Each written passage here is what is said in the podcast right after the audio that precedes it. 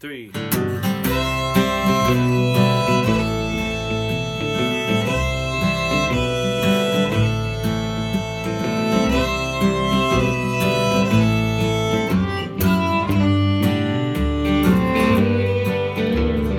Listening to the House of Mercy on the water's edge was a man who met the Savior, so the gospel said. Waiting there he was with the lepers and the lame, till an angel it was told.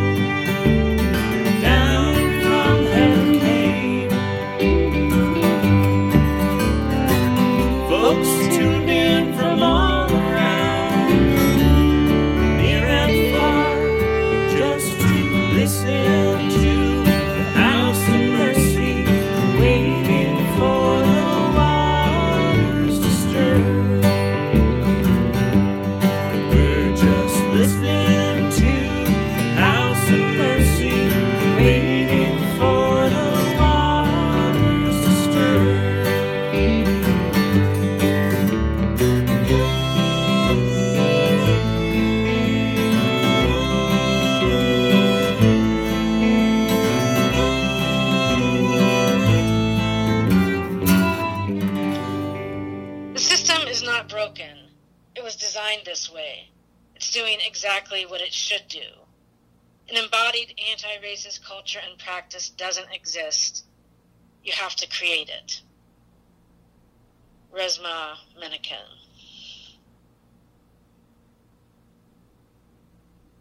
Well, hey, welcome everybody to this is how the House of Mercy Sunday Service podcast. In lieu, of course, of our in-person meeting.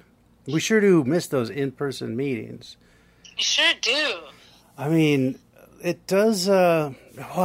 I mean, we want to go back, and we keep projecting into the future, and the closer we get to these dates that we think about, it seems like it's not quite yet possible. But we're looking towards September. Yep, we have something in the work for September. Just a little teaser announcement. Middle of September, a service, in person, outside, socially distanced, kind of a deal. Yeah, more to come on that. Yeah, but just know that we miss you, and we're trying to keep safe and also figure out how we can get together. Yeah, and we're just thinking if there are any of you out there that we would love to speak to any individual who would just like to check in. If you guys want to check in or just say hi, send us a text or give us a call. Or if you want to get together, you know, walk 6 feet apart and talk, we are open for all that. Yeah, I'd have a cup of coffee outside too. Yeah. So, hey, thanks everyone who helped support the House of Mercy. We couldn't do it without you. We appreciate it. If you're not a regular attender of House of Mercy, but even listening to the podcast, you can go to the website and throw in a little money to keep us going. Yeah. All right. Well, this is the House of Mercy, and welcome to it.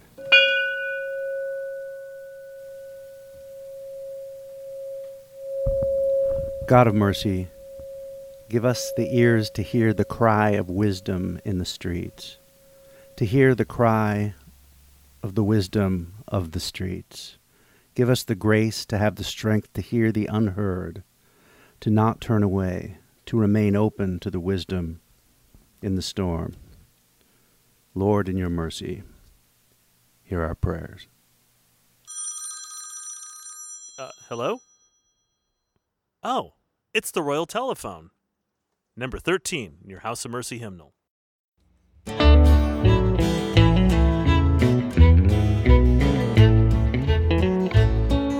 Central's never busy, always on the line. You may hear from heaven almost any time. 'Tis a royal service, free for one and all.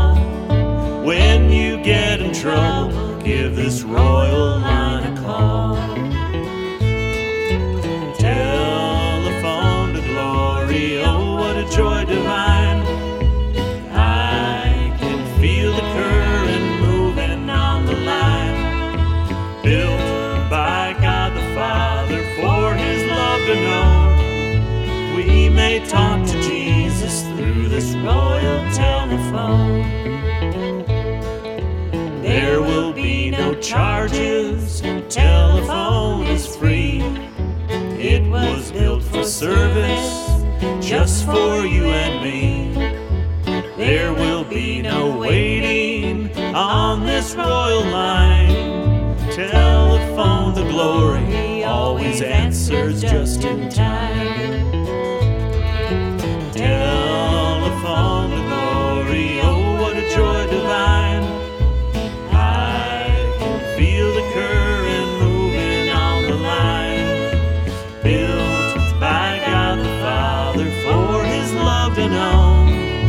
We may talk to Jesus through this royal telephone.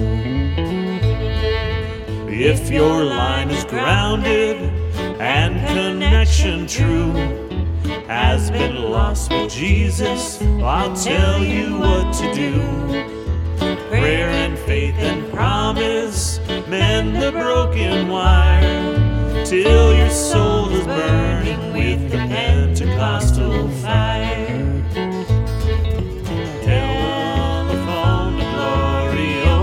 Joy divine, I can feel the current moving on the line. Built by God the Father for His love and all. We may talk to Jesus through this royal telephone.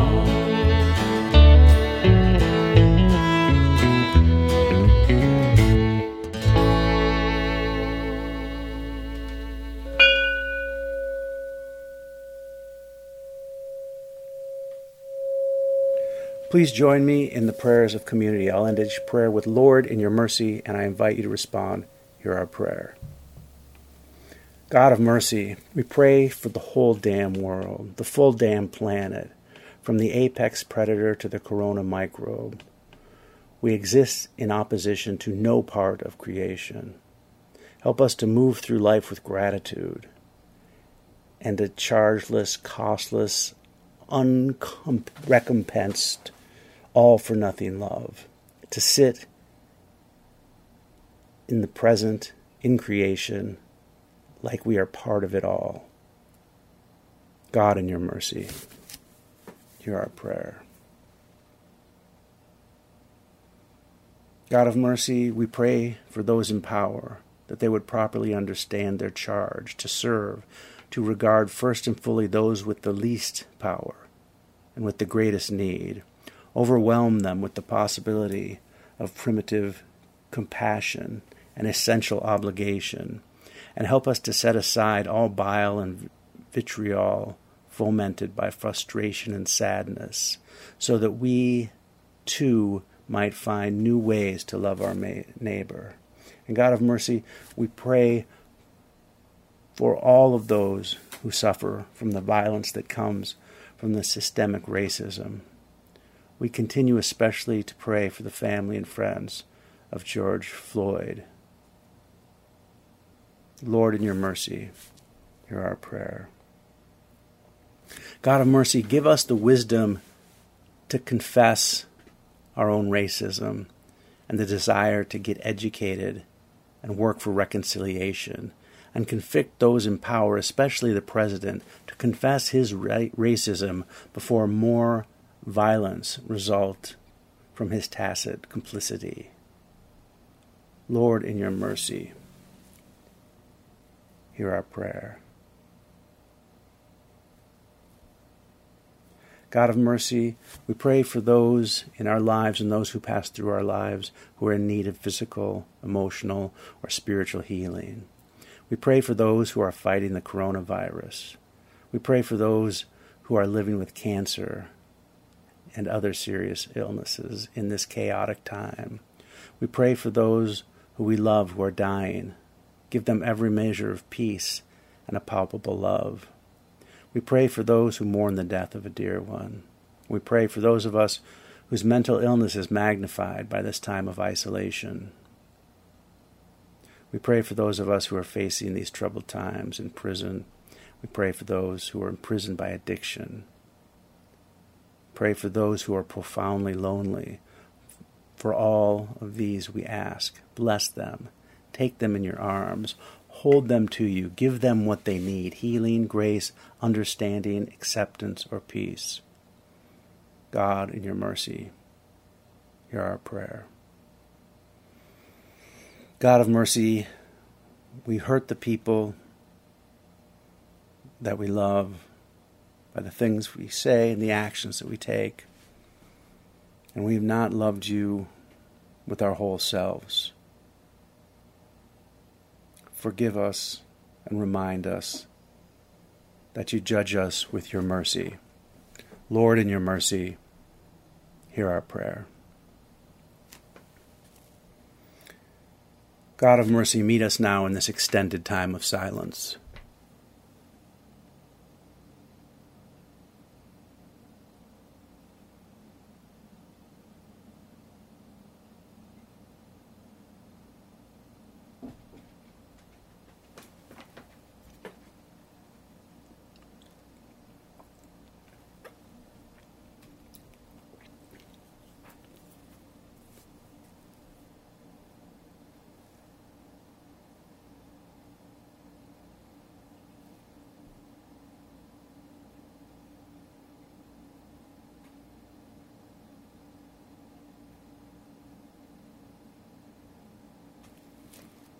May our awareness of your presence never leave us. Amen. Tonight's reading is from Amos chapter 4, verses 1 through 3, and chapter 3, verse 12. Hear this word, you cows of Bashan, who are on Mount Samaria, who oppress the poor, who crush the needy, who say to their husbands, "Bring something to drink." The Lord God has sworn by his holiness, the time is surely coming upon you, when they shall take you away with hooks, even the last of you with fishhooks. Through breaches in the wall you shall leave, each one straight ahead, and you shall be flung out into Harmon. Thus says the Lord, as the shepherd rescues from the mouth of the lion 2 legs or a piece of an ear, so shall the people of Israel who live in Samaria be rescued, with the corner of a couch and part of a bed. The end of the reading. Thanks be to God. If you want people to hear what you have to say, you might not want to open with, "Hear this word, you cows." I mean, I'm sure calling a woman a cow in 760 BC didn't have precisely the same connotation as it does now, but it certainly wasn't meant to be nice. Listen, you cows, sitting on your couches enjoying your wine in the mountains, Amos says, the time is coming, they will drag you away with fish hooks and fling you on a trash heap. So yeah, I don't think nice is the intention here. Amos is outraged because the so-called people of God are not really very good people, as he sees it. They might think they are. Maybe that's why he has to be so dramatic. He says, you don't just overlook the poor, you crush their heads into the dirt and grind their faces in the gravel. I doubt this is literally what the privileged women with their wine and their couches were literally doing, but Amos apparently finds it to be fitting figurative language. It is fitting language for summer 2020 in Minnesota. I mean, maybe it isn't literally a woman from Edina crushing a black man's face into the concrete. Amos isn't careful not to offend people. If anything, he exaggerates his language to try to drive a sword into their hearts. He has very harsh words for those who are at ease. They'll get what they have coming, and it's terrible. Of course, this is a very old book addressed to entirely different historical circumstances, but it resonates, doesn't it? What happens when those who are comfortable grind the faces of the poor into the dirt? When you accept a healthcare system that is constructed to create profit more than care for people? I think we're seeing. When you tolerate the dismantling of environmental regulations in favor of corporations, keep living submissively under a system that favors profits over people? What happens when you found a nation on genocide and make it prosper through slavery? Amos looks the people in the eye and says, I know how great your moral and economic crimes are. What's in store for you? A shower of fire, he says. Climate disaster, heat waves, pandemic, social unrest. A very bitter day is in store for you who are comfortable. Amos says he's not a prophet. He's a shepherd and a tender of trees and clearly a poet with an inclination to dark material. He says God's speaking to him, urging him to make it clear how these women oppress the poor as they lay on their couches enjoying the mountains of Samaria, saying to their husbands, bring that we may drink. I mean, it was a hammock, not a couch, and my screen porch, not the mountains, but I do have a pretty view.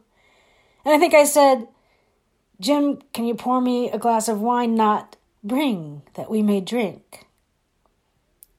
Still, I feel like Amos might have words for me.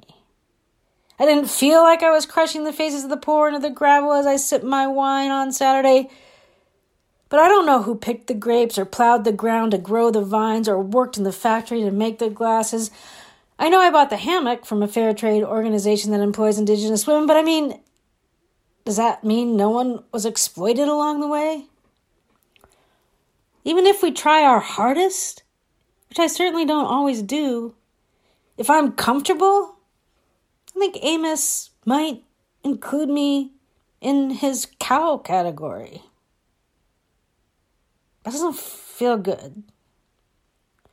I've been listening to How to Be an Anti-Racist and this podcast and that podcast, getting it in my head that a devout racist is not so much worse than a complicit racist like me. And it doesn't escape me that I'm listening to these podcasts on my $300 iPhone as I make my king-size bed with my 400 thread count sheets in my air-conditioned bedroom when there are people dying from heat. There are swarms of locusts invading India and Africa. There's no denying that I am relatively comfortable. But I don't want to give all my savings to even the very best human rights organization. And I don't want to invite refugees to live in my house, even though we do have a spare bedroom. And I wonder if I should just lay down and let the wrath of God consume me now, let the fish hooks drag me away. I mean, how does this work? Amos doesn't actually provide a lot of what could be considered practical solutions. He doesn't really even call the people to change their behavior as much as he just pronounces their doom. What he offers as a way forward seems a little enigmatic to me. Seek God and live. I'm not sure what that means exactly. Hate evil and love good, he says. I mean, hate DT and love AOC, I don't think that's quite it. It might be the opposite of it. I'm not trying to be difficult or make things more complicated than they are, but Amos is a little light on providing the practical tools necessary to dismantle the system of oppression. Amos is a poet, not so much gifted in the organizational skills. It almost seems like he has a little bit of the easier part. Say dramatic, vitriolic, alarming things, then go home. Some of the other prophets more explicitly take the pain into their bodies. Jeremiah was beaten and thrown into a cistern. Isaiah walked naked and barefoot for 3 years as a sign of the coming catastrophe. Ezekiel had to lie on his side for 390 days, so the stories go. One thing I'm sure was painful for Amos. He's not talking to the other people out there who are bad, but who are not us. There's not a lot of us-them going on with him. It's his people, his heart of hearts, his own, his us. It's the people who bound themselves together amidst huge forces and nations sticking together, doing good, loving each other, believing in God. It's his us that he's pronouncing doomed. His people looked forward to the day of the Lord when justice would roll down like water. They thought of themselves as the ones who wanted this to happen, longed for it to happen. They'd be part of the beauty when justice rolled down. They'd celebrate because they were pretty good people. They believed in love and justice and mercy. They may have been enjoying just recently some time relaxing in the mountains. They'd been besieged by huge empires. They'd wandered in the desert. So now there's this little break in the pressure. And so they're relaxing just a bit, enjoying a little prosperity. I mean, they aren't doing that for long before Amos starts trying to disturb them. Like, there is just no room for the people of God to be comfortable. It's about being the people who can't ignore the vulnerable and the immigrants at the border and the melting glaciers and the poor farmers in Indonesia mining tin for apple, can't ignore white supremacy, racial trauma. Amos is furious and maybe afraid, because he sees that the people of God, the people who had supposedly chosen to participate in a covenant with God and each other and all of creation, had failed. They just live like everybody else and believe in all the things everybody believes in. They aren't pointing to a radical, alternative orientation to reality. I think a lot of us might be so ensconced in the systems of privilege that created our circumstances, that if justice were to roll down like water, we'd drown. Amos says, "The Lord has sworn the days are coming when they shall take you away with fishhooks, even the last of you with fishhooks." Is that it then? Amos was trying to rouse the people, break through the consciousness and perception and imagination that had somehow been dulled, muffled, blinded by relative prosperity, trying to evoke the actual possibility of an alternative to the ways of empire, where the powerful over and over again prosper at the expense of the good of the whole. Amos says, create an alternative or die, basically. And maybe he's wrong about the ways of empire. Maybe capitalism will save us in the environment and lift up the oppressed everywhere. Maybe we can believe in the creative forces of an ever-evolving market to eventually halt climate change and put an end to racism. But Amos looked at Israel and the way they neglected the covenant with each other and creation and God, and he's like, this lifestyle is unsustainable. No, I might seem like a one-sided extremist prophet of doom. In the story in the Bible, he turns out to be right. Israel thought things were looking up for her, but that was an illusion. The nation is destroyed. Maybe the prospect of stepping outside the market system on which we've come to depend for our sense of normalcy is so disturbing or frightening or paralyzing that we sort of have to believe somewhere that the logic of the system will correct itself, trading carbon emissions, reforming the police, buying green, believing in the strength of the free market to create products and technologies that will solve the global crisis. But maybe that's insane. Amos is adamant that going on as they've been going on will mean catastrophe.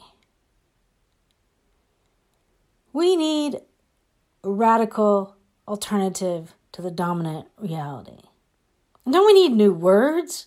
Radical, alternative. I'm so tired of saying those words. They need some meat, maybe. Maybe defund the police, cancel rent. I mean, pass the Green New Deal? That would upend the status quo and redistribute power. And those proposals that seemed utterly impossible 5 months ago are actually beginning to be considered by more and more people. But I mean, let your own imagination for an alternative loose. There have to be so many paths we haven't thought of yet. So many possibilities we haven't created yet. But you have to stretch your imagination.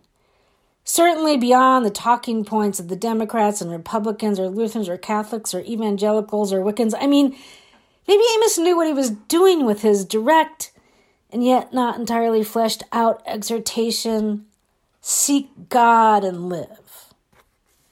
You have to stretch beyond your habitual way of thinking and moving to embody that.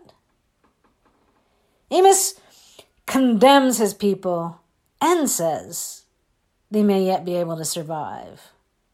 A very bitter day is coming, but he says there's hope. As a shepherd rescues from the mouth of the lion 2 eggs or a piece of an ear, there's hope. A bloody little mangled bit of tissue rescued from the mouth of a lion, a piece of an ear. That sounds like a pretty pronounced dismantling, like being chewed up in the mouth of a lion and then pulled out. That might yank a person out of their usual muffled way of being. Maybe that's what's happening. Maybe our consciousness and imagination have been so dulled that we have lost the courage or capacity to think a truly alternative thought. Maybe the only future is the one the empire wants to urge as the only thinkable one, where there are ever more alternative ways to consume. Or maybe we can seek God and live. Discover something other than what is prescribed by the dominant regime. And you don't even have to be able to implement it. First, you just have to be able to imagine it. I'm not sure what it looks like. Maybe we could just talk differently. Go a day without speaking of anything at all in terms of us and them. I don't know how exactly, but seek God and live.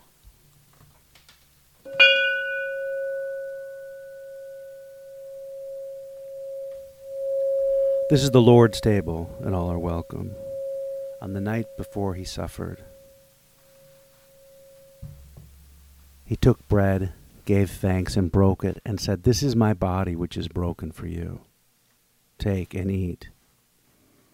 And in the same manner, after the meal, he took the cup and said, "This is my blood, which is poured out for the forgiveness of all sins. As often as you drink this, do so in remembrance of me." You're now invited to share communion with those in your presence during this final hymn. Please join with us in singing House of Mercy hymn number 11, Lonesome Valley.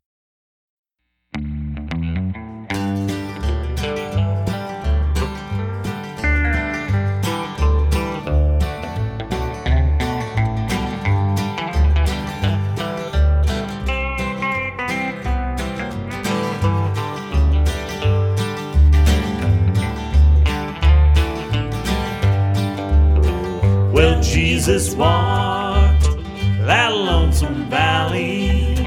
He had to walk it by himself.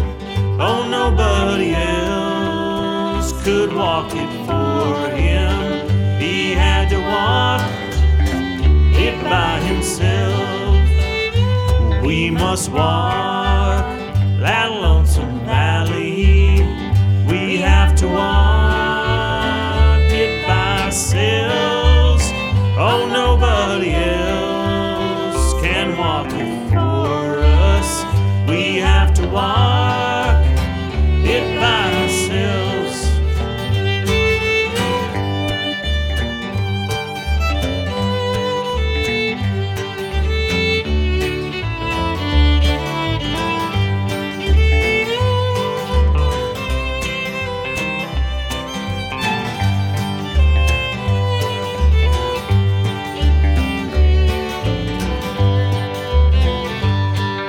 To walk that lonesome valley, you don't walk it by yourself.